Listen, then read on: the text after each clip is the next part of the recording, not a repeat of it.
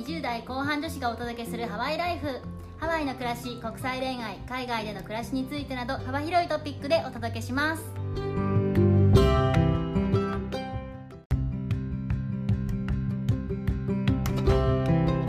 こんにちは。こんにちは、ヨネピーと。メッティです。今日は物議を醸す雑談会をやっていきたいと思います。大体毎回物議を醸す雑談会なんですけど、大丈夫ですかね？あそう。ですね一方的に私が物議を醸して。もう私も大概ぶち込んでるかもしれないんですけれども、視聴者の皆さんは慣れてるということで、ヨネピーさんが一方的に切れる回というのがねあったかと思うんですけど今回も多分その回になると思います。さてどんな話をするんでしょうか？こんな人は海外に住むべき。海外移住のすすめ第2弾まず私はヨネピーさんが早く海外に戻ってきてほしい、早く住むべきっていうふうに思ってるんですけど、どうでしょう？それな。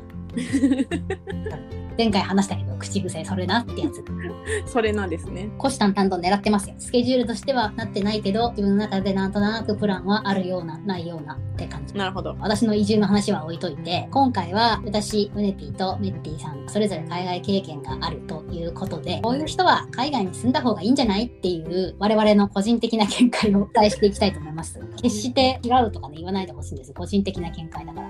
はい、そうですね。まあ、ゆるーく聞いていただいて、移住すべき条件に当てはまった人は、さっさと移住してくださいということですね。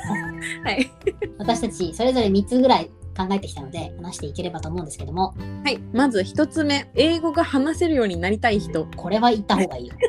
すっごい普通な意見を言ってるんですけど、最初普通のこと言おうと思いました。日本にいても工夫すれば、努力すれば英語を話せるようになると思うんですけれども、やっぱり手っ取り早いのは海外の学校に行く、もしくは海外で外国人相手の仕事をすること。番外編としては、外国人と一緒に住むっていう手もありますね。日本にいるよりかは、格段に早く英語力は身につくと思います。日本にいても英語力身につくよっていう人もたくさんいるんですけど、それはそうだなと思いつつ、なぜ待っているのかって思いますよね。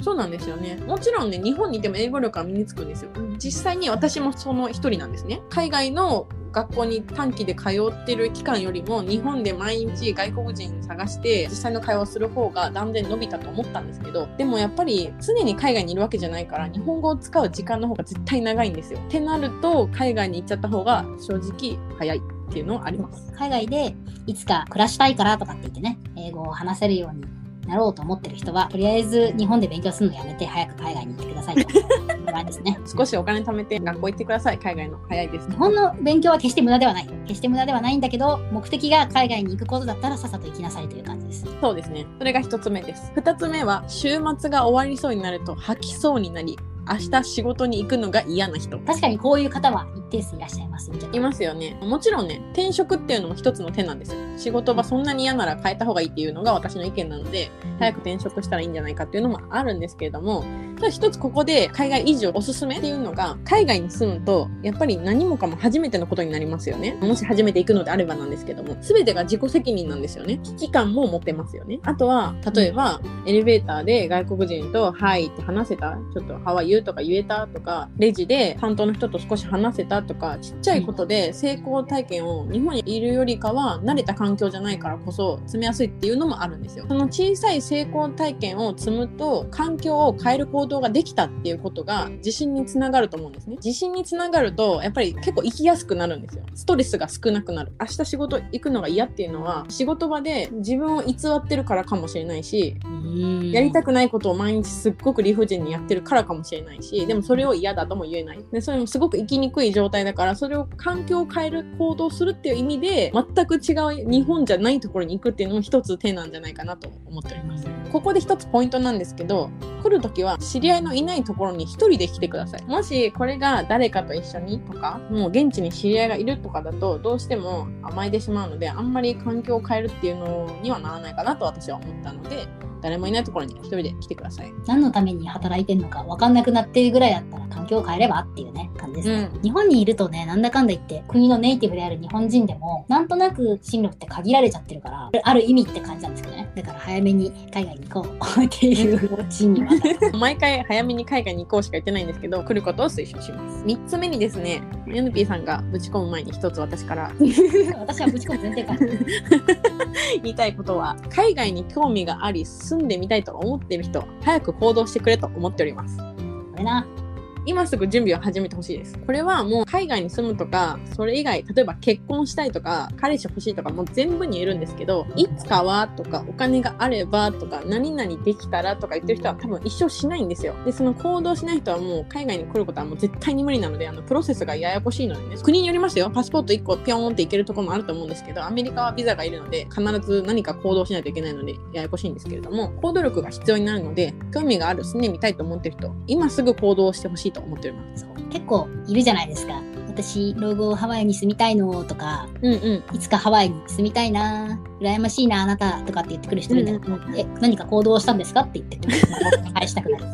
怖い怖い。責めてるわけじゃなくて、行動してるかしてないかの差が私とあなたの差ですよねっていう、そ れめっちゃ正論なんですけど、正論こそたまに難しいと思うので、言うは安し、行うは形なので、形なことができれば自信もつくので、ぜひ。移住したいとか言ってる人は、とりあえず今すぐどうやったら移住できるのか考えた方がいいと思います。はい。そしてそのままチケットを買うか何か行動したらいいと思います。私からはですね、こんな感じでさらっと行かせてもらったので、ちょっと今から NP さんにぶち込んでいただきたいと思います。じゃあ私からも移住した方がいいんじゃないって思う人3種類いるんですけど、まずは軽くいこうかなと思うんですけど、はい。海外に移住が向いてる人、私的なその1は、専門性を身につけてる人。これめっちゃいいですね。メッティさんのさっきの話と逆行するようだけど、海外に住むのって別にその国の言葉話さなくても住めるんですよ。うん、そうですね。生活をする上ですごく不便になると思う。その言葉が完璧にわからないと。もちろん。でも、実際にその地に住んでこう働くとか関係性を作っていくってなると、はい語学力じゃなくて専門性なんですよね。なるほど。専門性っていうのは、まあ、その仕事の能力、この業界でずっと働いてきましただったりとかもそうだし、まあ、趣味とかでもあると思う。ヨガとか、うんうん。ピックスの資格持ってて人に教えられますとか、はい。あと私最近友達でいたんですけど、あの、はい書道の師範持ってますって人とかね。はいはいはい。でその書道の師範を持ってる友達は、本当に全然英語ができないって自分では言ってる。まあ学校で卒業して以来何もしてないって言ってたんだけど、はい。でもいつか海外で自分が教えたりとか、個展を開いたりとかしたいって言ってて、最近勉強を始めたって子がいたんですよ。なるほど。いや、すごいなと思って、普通に。この専門性を身につけてる人に関しては、もう私はね、羨ましいね、一言。私も別に専門性とかないからさ。うん、私もないんですよ。とだからもう本当に羨ましいの一言で、これがある人は本当に海外に来るとめちゃめちゃ輝くと思うんですよ。全然喋れなくっても、その専門性だけで成り立っちゃってる人いるじゃん、海外に行くと。そう、あのね、私実際に最近会ったんですよ、そういう人に。あ、本当？はい。ハワイじゃなくてフランスでなんですけど、旦那さんの実家のすごい田舎町に、その町に一人だけ日本人が住んでるっていう人がい一て。人だけ？テレビ番組みたい。テレビ番組できそうでしょでその人はね日本系の着物とか小物？日本の？を売ってるお店をその町で運営してるんですけどなんでそういうお店を始めたのか実際私は会いに行って聞きに行ったんですよテレビかよ。いやこのな行動力何って感じなんですけど旦那さんのお母さんにこの町にね一人だけ日本人の人がいるのって教えてもらったからえそれはちょっと会ってみたいと思って行ったんですよ。そしたらその人はなんと日本では、えー、と舞台の制作さん？へ舞台美術ってあるじゃないですか。ああいうのを作ってる制作の人なんですね。言ったらアーティストみたいなもんですよね。フランスの舞台とその日本で働いてた会社が一回共同して何かを作るというプロジェクトがあったので、それに参加してフランスに最初来たらしいんですね。で、その後、なんでフランスに住むことになったかっていうと、日本で芸術系の仕事をしてた時って、周りになかなか認めてもらえなかったんですって。仕事について。わかりやすいことで言うと、めちゃめちゃ有名な IT 企業で働いてるとか、すごい大きい銀行とか、誰でも知ってる商社で働いてるってなると、みんな、えー、すごいってなるかもしれないけど、アーティストさんってなかなか日の目を見ないというか、そもそも職業としてあんまりこう認めてもらえなかったみたいなんですよ。でね。フランスって芸術の街っていうのもあるんですけどフランスだとみんながその職業が何かを分かっていてすごく認められてる感じがして生きやすかったらしいんですよその場所で。うん。でそれで住みたいと思ってその人は行動して自分の日本のお店を開けるからっていうので市がねサポートしてくれてそういう人が珍しいからえ、すごいね。市がサポートしてお金も出してくれて会社運営というかそういう個展をね運営されてるんですけど要するに専門性がある人なんですよその人も。そうだよね。日本にいる時よりかは稼げたりとか生きやすかったりとか認めてもらいやすかったりっていう専門性がある人は特に海外めちゃくちゃ向いてるって私は思いましたねすごいね。そんな話もあんのか。結構羨ましいと思いました私は専門性があるってすごく強い特に IT 系なんかアメリカはねもう絶対行った方がいいですよね本当ですね。給料2倍になるよ。うん世界一給料高いし IT 系に対して。チャレンジしてみようねって感じ。もし語学ができないからっていう理由で海外に行くことをためらってるんだったら、いや、そんなん別に後で何とでもなるでっていう感じ。いや、もうマジでその通りです。本当に通訳のやつ作って雇えばいいんだよって感じだし、職業によってはもう別に語学いらなくて稼げるかもしれないので。こういう人たちも頑張って。ということで、ライトに始まりましたところで、はい、次に行こうかなと思います。お願いします。次は、日本の閉塞感、同調圧力が嫌いな人。もう、めちゃめちゃティピカルだけど、その通りなんですよね。もう閉塞感と同調圧力あるの前提っていうね。もう多分みんなも分かってるよね。多分このポッドキャストをお聞きの皆さんは、多少なりバックグラウンドが多彩であったり、海外経験があったりっていう方がいると思うんで、そうなると多分この辺ちょっとキモいなって思ってる人いると思うんですけど、うん何みんな同じがいいって何どういうことみたいな。うん。そう。しかもそれはね、無言なんですよね。そうそうそうそう。別に言ってはないんですよ。金子みすずの詩とか勉強しなかったのかなみんな。やったね。やったよね。だろあれ。みんなやってるよね。やったやった。我ら世代までで終わってんのかな これはなんでなんだろうね、本当に。みんな違ってみんないいじゃなかったのかしらっていう。なんでこうなっちゃったんだろうね。文化的にいろいろあると思うんですよ。真面目な理由を考えれば。もともと島国だしとか、民族的に多様ではない。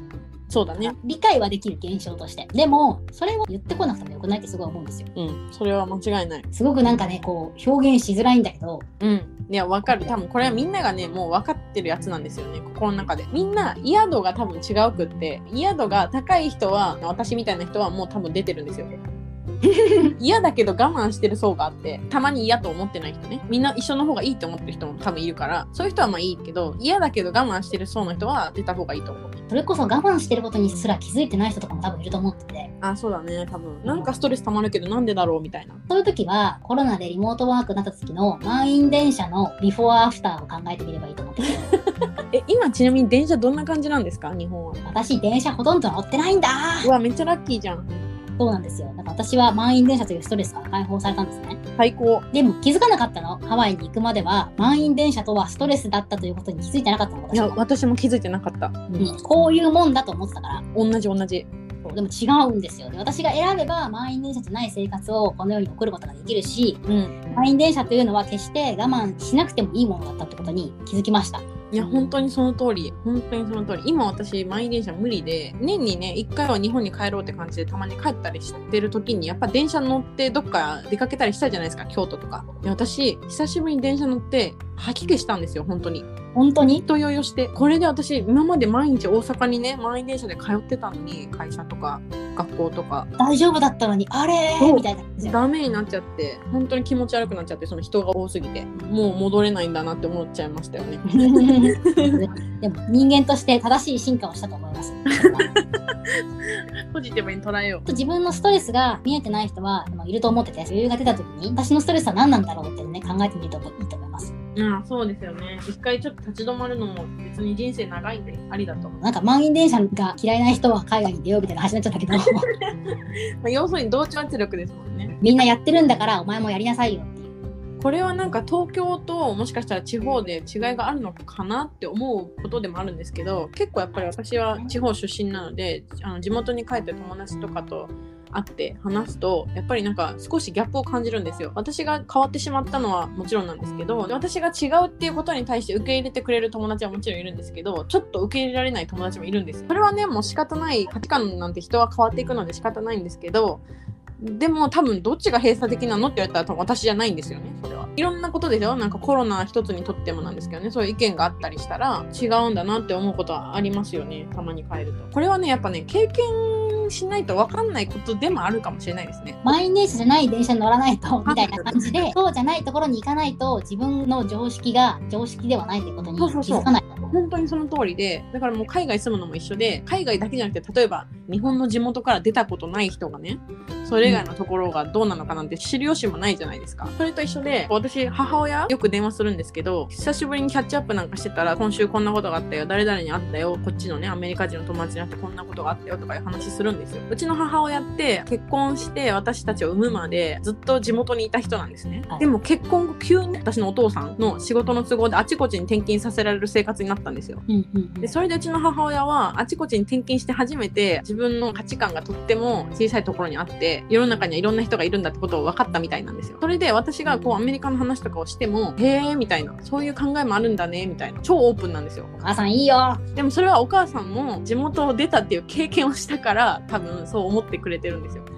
なこれがずっと地元に凝り固まってる人とかは難しいから気づかないと思うんですよね。わかんないけど。どうだろうね。私が思ってるものと違う NG みたいなねそうそうそう。それが同調圧力につながると思うんですよね。みんな同じであるはずだよみたいな見えないモラルみたいなもの見えないモラル。その通り。日本社会として今まで一緒だったのかもしれないけど押し付けてくれなくてもいいんじゃないかなとは普通に思います、うん。間違いないね。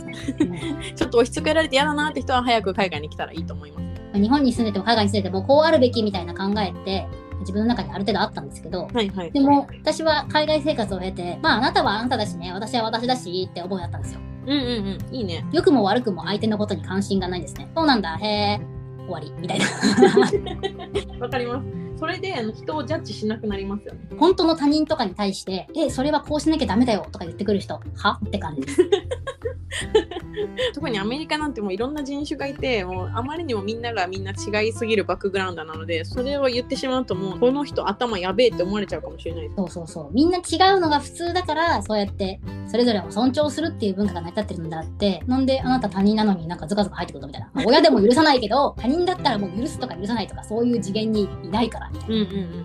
今の意見に賛同した人は今すぐ海外に行った方がいい。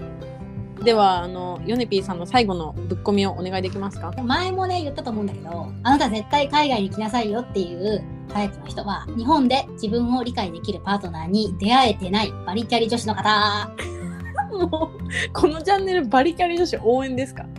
応援です。応援チャンネルですか？いや、本当に、日本で肩身の狭い思いをしているバリキャリ女子の皆さんは、マジで今すぐ海外に行きなさい。もう今めちゃめちゃ圧力かけてますけど大丈夫ですか？これでもね、多分、ああ、私は違うとか思う人いると思うんだけど、あんまり違わない人も結構いると思うから。なぜかってね、私が昔そうだったからなんですよ。なるほど。私、日本にいるとき、全然自分はモテないし、男の人が私のような人を好きなわけないと思ってたんですよ。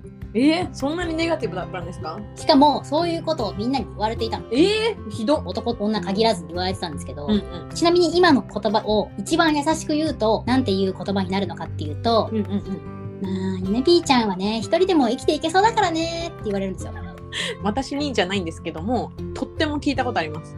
でしょ？うん。イコール、まあ、あなたはパートナーなんかできないよって言ってんの。なるほど。うわ、今、新しい翻訳ですね。すごい、今初めて聞いたけど、スンと入ってきました。そう。なんで、女性というだけで、一人で生きていける感を持っていてはいけないんですか？何か欠けてないといけないんでしょうか？とりあえずあれですね、まあなんとかちゃんは一人で生きていけそうだからね、みたいなこと言われたことある人は、とりあえず今すぐ速攻ビザをググってくださいっていう感じです、ね。いや、もう間違いない。一個だけ注意点あると思うんですよ、それ。海外で日本人グループに入らない方がいい。ああ、それはそうかもしれないね。そうすると結局日本なんですよ、その日本人グループの中の社会っていうのは。うんうん、またそこでも一人で生きていけそうで終わっちゃうんですよ。うぜえだから積極的にそうなるとアメリカ人とか海外の人と絡んでいった方がいいんじゃないかと思いました。そうですね。現地のそれらしいコミュニティに入れば、意外とそんなことはないよっていうことが気づいてくれるに違いないと思います。これもポッドキャストで私たち前に話したんですけど結構アメリカ人の男性って一人で生きていけそうな女性イコール自立しているかっこいい素敵になるじゃないですか変換が。そうそうそう。むしろ、全然こう自立してない女性、全然恋愛対象にすら入らないでしょ、最初から。そう入らないの多分働いてないとか専業主婦希望は多分ね宇宙人とかって思われると思います 今のは語弊ありましたもしかしたらアジア系アメリカ人は違うかもしれない教育が違うかったりするので白人系アメリカ人は多分宇宙人って思われるような気がします。とかすごい考えがアメリカ人の人。真面目な話をすると、アメリカで専業主婦、男、女限らずだけど、しなきゃいけない人は、どうしても子供をデイケアに入れられないとか、うんうんうんうん。だから自分でやるしかない。だから自分が就業機会を失わせるしかないっていう人とかが結構多いですよね。うん、あんまり正直ね周りにはいなくてそのアメリカ人の夫婦で専業主婦してる人が一人もいなくてわからないんですけど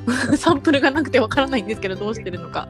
みんな働いてますねそういえばそうですよね。サンプルがないほどに専業主婦というものはあんまりいない人種であるという。いやしかもねことあるごとに旦那さんがすごい人に限って奥さんがそれよりすごいんですよ旦那さんもかなり稼いでるねともいやうちは嫁の方が多いからみたいな感じ それも普通じゃないですか、アメリカだと。人間2人いたら、どっちかは余計稼いでて、どっちかはそれより少ないっていうのはさ、普通じゃん？うん日本だと言われますよね。こう、女の方が稼いでると嫌とか、女の人からも自分の結婚する相手には自分よりも高い収入を求める。まあ私1000万だけどみたいな人とかさ。うんうんうんうん いやでも私も日本にいた時はそこに結構ちょっと凝り固まってたんだなって思ってて付き合いたい人はめちゃくちゃ年収高い金持ちがいいとかではなくて自分よりかは上がいいとは思ってたんですよ別に自分がすっごいわけじゃなかったからっていうのもありますけどでもよく考えたら自分がすごくない人は相手にそんな年収を求められないんですねそうだよね。相手は自分が鏡って言うからね。そうそうそうそう同じような人と付き合うことになることが多いと思うのですごい腑に落ちますね。バリキャリの人はマジで来た方がいいですね。しかもバリキャリだったらもう英語も結構すんなり入ってくるんじゃないんですか？だって仕事できる人は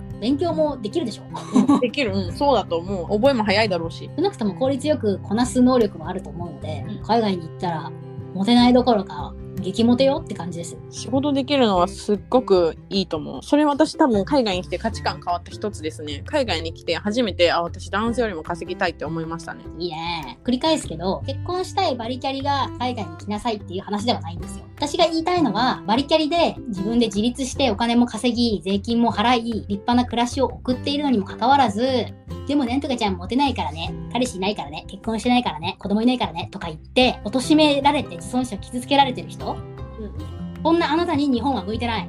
という。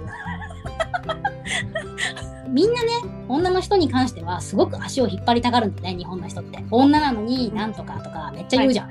おー、なるほど。だから女なのに仕事できるなんて可愛くないよねとか、仕事できるし、マネージャー職だけど、結局結婚してないからきついよねとか言ったりするの。うーん。もうほんと無理。そういう人少ないですね、やっぱこっちは。普通の例えばレストランのマネージャー職とかって日本だったら基本男性じゃないですか。男性が多い気がするんですよ。こっちにね、一見稼いでなさそうなチェーンのメキシカンレストランがあるんですけど、でもそこのマネージャーはね、年収2000万あるらしいんですよ。え、すげえな。すごいでしょ？なんでかっていうと、部合制みたいで自分で人をハイヤーして売り上げの何パーがもらえるみたいな。バンバン下を雇ってやってるわけなんですよ。会社を動かしてるというか。例えば日本だったら不動産業の人って男の人多くないですか？めちゃくちゃ。どこばっか。ちょっと男性割合とか調べてないかわからないけど、イメージすごい男性が多いんですよ。アメリカ来てください。多分女性の方が多いですよ。リアルターの広告とか雑誌をペラッとめくっただけで、もう8割女性って感じ。ピシーってスーツ着て、そうそう。かっこいい女性たちがたくさん並んでますよね。相当男性よりもガツガツ稼いでると思うんですけど。そういう人に対してさ、文句言いたがるじゃん、日本の人って。うん。いや、なんなんみたいな話。お前稼いだのみたい やばいやばい。喧嘩ですか？な。なんかそう、だんだんちょっとそろそろフェードアウトした方がいいんじゃないかなみたいなテンション。一人で生きていけそうって言われたことのある女子は絶対海外に来た方がいいということですね。そうです。プライベートも仕事も含めて、すごく成功する確率が日本よりも高いと思いますので、特にアメリカに関してはね。うんうんうんうん。いや、本当にいいと思います。バリキャリ女子をね、包んでくれる男性にきっと出会えることでしょう。そうそうそう。まあ、夫は全然言わないですよ。お前の方が稼いでなんとかかんとかとか、うんうんうん。もうお前もっと皿洗えよとか言わないし。いや、本当に素敵な人がいますよ、世界には。そうですね。世界は広いので、頑張った女子は海外に出てもっと頑張ろうって感じですね、じゃあそうです。ちなみに女性の話ばっかしてますけど、男性はどうなのかと言いますと、あ。はい。男性、女性限らず留学とか海外で働いたりとかする人多いと思うんですけど、男性は結構戻ってくる人が多いらしいです、日本に。うーん、やっぱり家族とかですか？男性の方がですね、うん日本の方が行きやすいからなんですよ。逆に言うと女性の方が日本では行きづらい。うーん。女性はあれしなさい、これしなさいみたいな、日本の女性としての役割を求められるじゃん。求められるけど、海外に行くとそれがなくなって、自由になって、もっと広がっていく。うーん、なるほど。逆に男性は、これ特に日本人の男性はなんだけど、うんうん海外に行ったことによって、うんいろんなものが剥がされるの。自分が男性だからという理由で、日本で履いてた下駄がなくなって、うんあ、自分はアジア人のただの男性でしかないんだということに気がつく。ひも手ライフになるってことですか？気持ちもあるかもしれないですね。日本の男性はまあ女性を的確にリスペクトするっていうことができない方もすごく多いので、椅子を引いてあげたりとか、ドアを開けたりとか できないだけで多分シャットダウンですよね。あと、女よりも男の方が偉いと思ってる。本当？いるよ、一部そういう人やっぱり。40歳ぐらいを超えたあたりからそうだなっていうのはすごく思うんですけど自分の世代はわりかし女性も働く時代だからそんななに古い考えの人多いのかな、まあ、ちょっとすみません日本にあんまり書いてないんでわかんないですけどどうなんでしょう？まあ我々世代は正直半々ですね。当たるも当たらぬも発見みたいな感じで、自分の父母の世代が基本的にはですよ、会社員父と専業主婦母の家庭だったから。うーん。それがさ、自分の中の常識だから、まあそうなるもんだと思って生きてってる人うんうんとか多いと思うんですけど、そんなことないじゃん。うんうんそんなことないね。っていうことに後で気づいて、あ、日本の方が良かったわとかって言って戻ってくる人が多いらしいです。なるほどなるほど。楽なのか男性からしたら。日本人男性は日本はとても楽だとます。なんか悲しいな。もっと日本の男性も海外に私は出てきてほしくって。広い価値観を日本に持って帰って日本をもっと良くしてほしいんですよ。もし帰るんであればね。でもその代わり一回は来てほしいんですよ。ね一回来て修行みたいな感じでねいろんな価値観を持って帰ってほしいなって思うんですけど。そうしていただきたいです。私の会社のマネージャーはね生粋の日本人なんですよ。奥様も日本人。ただあのインターナショナル育ちのこっちの大学で考え方はめちゃめちゃ先進的ですね。うんうん。そういうなんか女性がっていう考えは全くなくて結構アメリカナイズな感じ。彼に関しては日本に帰りたくないらしいんですけど そういう人がもし日本に帰ったらその価値観を持って帰ってもらって日本を変えてもらえたらいいなって思いますね。そのマネージャーが帰りたくない理由も気になるな。ハワイの方が楽しいらしいですそれは否定できないな。でも正直インター育ちだと、もうその時点で日本人としての一般的な教育からは外れてるから、日本で大学とかまで出た人だったら、日本の方がって思う人も多いのかな。これはあの諸説ありますので、意見と私が聞いた話ということで、適当に聞き出してください。そうですね男性の話はタブだから、とりあえずありきゃり女子、海外来いよっていうことです。力入ってますね今日も長々とご清聴いただきありがとうございましたありがとうございました。では、マンハロー